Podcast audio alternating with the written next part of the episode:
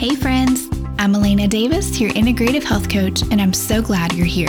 This is the Health Forward podcast, where each week we will be talking about different things that move us forward toward a healthier and more fulfilling life. Thanks so much for listening in. Hello, friends. Happy 2020. I am so glad to be back with you guys after taking a few weeks off for the holidays. Stepping away and just giving my brain time to rest was so helpful for me. And if you are feeling burnt out, let me just encourage you at the beginning of this show today to try to take some downtime or some time off in whatever capacity you can. I think it will just really help to refocus and recenter your brain. So, little tidbit and tip for you right out the gate today. For today's episode, I want to talk to you about the toxins we are exposed to in everyday life, what effect that that repeated exposure is having on our health, and then some simple ways we can help to reduce some of that. The reality is that there are toxins all around us all the time, and it's easy to become overwhelmed and frustrated very quickly when you start to learn about this topic. I first started learning about environmental toxins and their effect on our bodies during our fertility journey several years ago. And oh man, I remember feeling like I just needed to throw everything in the house away and we needed to like live in a bubble because there was just so much and it was so much information and it, it just quickly became overwhelming. But something I want you to remember as we start to get into this topic a little deeper is that the goal here is not perfection. It's just like any other aspect of being healthy or living a healthy lifestyle. There's not a level of perfection. It's not possible to achieve a perfectly toxin free existence. And honestly, our bodies don't need us to do that. They are designed to be able to handle some levels of exposure to these things. We just need to keep them from becoming overloaded and keep them performing at their best so that they can deal with the exposure that we have. And just remember, stressing about your exposure to toxins is just as toxic for your body as the actual toxins are themselves. So, that let's not do that. That's not the point of talking to you about this. I don't want you to stress. I don't want you to get overwhelmed. We don't want to go to either extreme of reaction on this topic of being obsessed and worrying about every little thing or feeling like you have to throw everything away in your home or that you use on a regular basis. But I also don't want you to have the other extreme reaction, which is just to bury your head in the sand and ignore it because it feels too big and too overwhelming. So that's why I want to talk about this subject. I hope that talking about it will help to shed some light on the reality of it. Also, just to clear up how it does affect our bodies and then just to really help you feel more empowered and able to take um, action on the things you can actually control. The best way to start this process of reducing your toxin exposure is to just become informed. And that's, like I said, that's the point of where we're starting today. I want you to be informed. You can also take that on your own and do your own research. Um, but I just want to give us a starting place for this conversation. So let's start with how environmental toxins affect our bodies. When we are exposed to something that is toxic to us, it could be chemicals found in plastic or aluminum or synthetic fragrances in cleaning products or personal care products. All of these chemicals increase the toxic load on our bodies. Now, as I said, our bodies are designed to filter out toxins through different detoxification pathways that are already designed in our bodies and, and built in. So, our liver, our guts, our lungs, our lymph system, our skin, they all have their own detoxification process. So, our bodies have a way of dealing with these things. And let's just get into that a little deeper. I don't want to get too deep here, but just a little bit of how that actually functions for, for example, for our gut. Our gut is usually our first line of defense when it comes to being exposed to these toxins. They filter out it filters out harmful substances with the use of our microbes and sending them to the liver to be further detoxed out of our body. So it's easy to get in a bad cycle when it comes to toxins in your gut health because, as I just explained, we need good gut health and a strong microbiome, so a strong balance of good bacteria to help filter out and eliminate these toxins we're exposed to. But the chronic exposure to the toxins actually has a negative effect on our gut. So, keeping our guts happy and healthy is something that it kind of takes ongoing attention. That's why you're going to hear me talk about it quite a bit. Um, you can't just take one round of probiotics and think that you have good gut health ongoing because things like this exposure to these toxins, we'll get into specific toxins here in a minute. But for example, like pesticides or herbicides in um, our food that we eat, those are going to be harmful to our good gut bacteria. So you have to kind of continually keep your your gut health in a good place in order to be able to properly filter out some of these toxins as we are exposed to them. Because, like I said, perfection is not something we're even going to worry about striving for because it's not possible. You are going to be exposed to these things. The liver is another filtration or detoxification system in our body, is our main filtration system. And it has two detoxification pathways, and each is very important. The first one, phase one, produces enzymes that change harmful substances and make them more water soluble or they or to oxidize them. And that just helps our body to be able to get rid of it faster. And although that process is necessary when that happens that creates harmful free radicals and I'm sure you've heard of that term it's kind of a buzz term. And free radicals are associated with the negative things happening in our bodies aging, cell damage, some cancers even. These free radicals, they have to be quickly acted upon, and that's what the phase 2 pathway of the liver um, detoxification process is. It's called conjugation. And what that does is that helps through the use of antioxidants like glutathione. If you hear people talking about that, that's a really, that's kind of, they call that the master antioxidant. That causes the free radicals to then be harmless to the rest of your body. So it's two parts. When you are exposed to something that is harmful to the body, some kind of toxic exposure, the liver is going to do those two things. It's going to create the enzyme that turns it into something that's easier to pass and easier to get rid of, but also means that's turned it into a free radical, which can really do damage in the body. And then the second phase is that it uses antioxidants to then render those free radicals harmless to the rest of the body and further make it easier to get out. So, we really, really need our livers to be functioning optimally to handle these normal day to day exposures.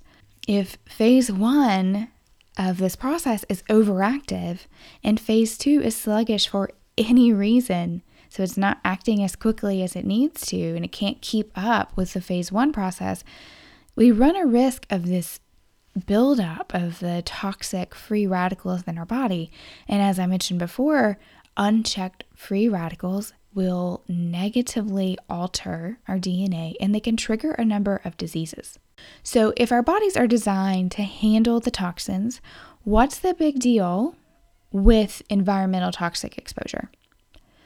Well, unfortunately, the number of environmental toxins that we are exposed to just by being alive has increased exponentially in the last decade or several decades, really.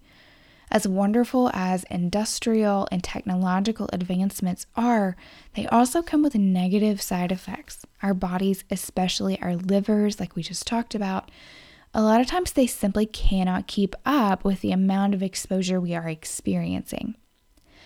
There are so many people right now who are dealing with chronic health conditions or nagging symptoms that they can't seem to get to the bottom of or can't seem to resolve. And a lot of times, when you look at their lab work, you see that their livers are overloaded and they're sluggish. And a lot of times, that is due to the number of toxins they're being exposed to on a regular basis. So, this is a, a real problem. Again, I don't want to overwhelm you, but I do want you to see the reality that this matters. It's not something we can just ignore and think it's some kind of, you know, trendy, crunchy issue. It's not. It affects all of us and it does affect your health, just what you're exposed to day to day. A few of the most common toxins that affect us, at least the ones that we have some control over, are um, as I already mentioned, pesticides and herbicides, these are they're chemicals that are mostly used on crops. So your food sources, cotton, for example, is another one. And they're used to kill insects or microbes that will cause damage to the plant. The issue with that is that those chemicals alter the quality of the plant, which we then consume. And if they're designed to kill microbes on a plant, guess what they're likely going to do in your body? These chemicals used in these products have been linked to things like cancer, hormone imbalance, and endocrine system disruption, which affects your reproductive system and your adrenal function, your hormones, just all over, really your all over health. The next one are BPAs. Most of us are familiar with the term BPA. This is mostly found in plastic, so, for example, water bottles, plastic food storage containers. A lot of products now have made, or a lot of companies now have made their products BPA free, which is great. It's a step in the right direction. However, that that's not regulated the way that um, we need it to be to make sure that that's actually true, that their claims are true. And also, BPA is not the only toxic chemical substance found in plastic products. These are known to be what's called xenoestrogens. Basically, that means their chemical structures allow our bodies to perceive them as the hormone estrogen. And that can lead to a lot of issues, specifically hormone imbalance, estrogen dominance which then in turn has a, a huge effect on our um, hormone balance in our body, our reproductive systems, and everything just kind of working the way that it needs to there. The next one are phthalates and parabens.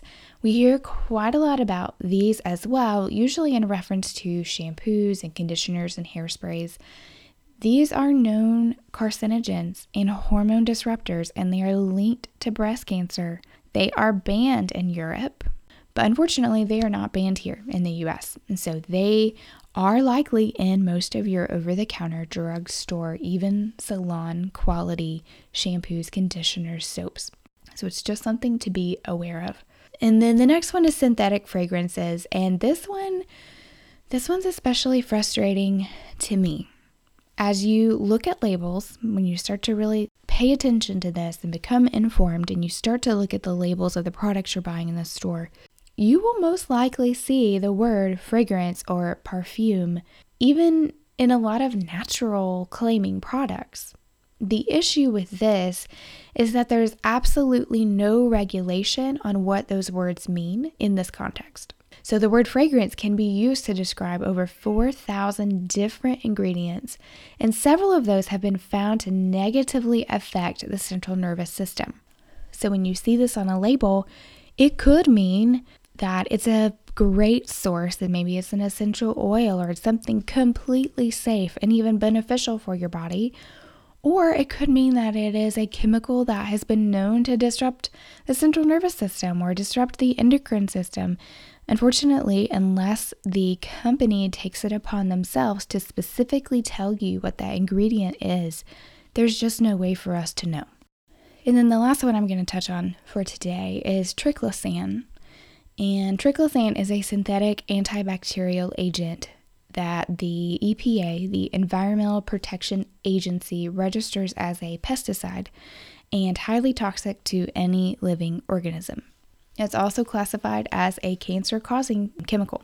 Triclosan disrupts hormones, it can affect sexual function and fertility, and it has been linked to birth defects as well. Triclosan has been also linked to things like paralysis, suppression of the immune system, brain hemorrhages, and heart problems. It is widely used, even in spite of all this, in antibacterial cleaners, toothpaste, and in household products. So, this is another one just to be aware of. More and more research is being done on this one. It's been pulled from a lot of products, but you still have to be careful, especially with your more over the counter things that you're going to find in your grocery store because again, a lot of this is not regulated. They do not have to disclose this information to you and they do not have to take these ingredients out of their product.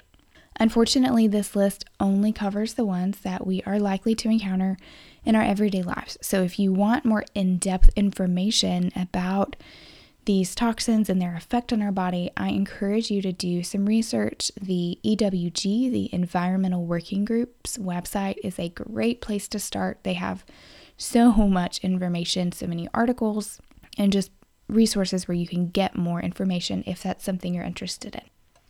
So, now we've talked about how toxins affect the body and which chemicals we are exposed to the most and their specific effects on our health.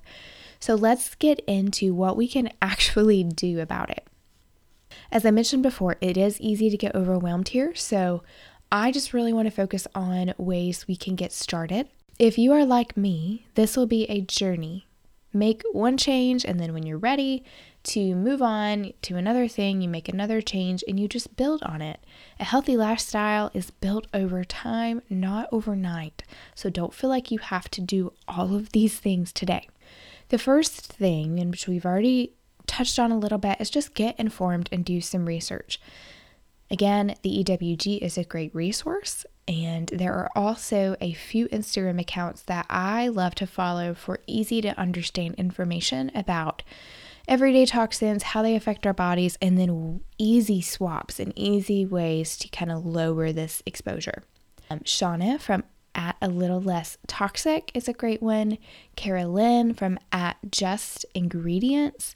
And then the girls over at Branch Basics are also great. Not only is their product great, but they also just share a lot of healthy living information. These are great places to start, and most of them have their info saved into their highlights. So you can take in a little at a time as you're ready and not feel like you have to take all of it in at one time. Number two is support your body's natural detoxification pathways. So, things like eating clean, whole foods, um, organic when possible, especially for animal products in the Dirty Dozen.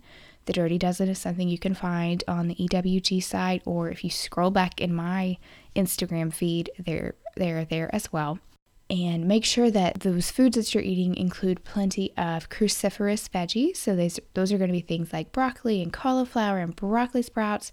Um, kale is another great one. Those are all going to increase your body's natural detox pathways.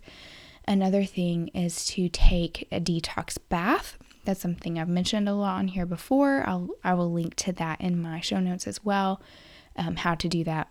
And then moving your body for 20 to 30 minutes every day and sweating regularly, that really helps the lymph system to get movement in it. Um, the lymph system is not something that easily gets a lot of movement, and that's another way where toxins can kind of build up in our bodies. And so, by regularly sweating, like from exercise or even like in a sauna or something like that, that really helps us to get some movement in that system and then get that out of our bodies.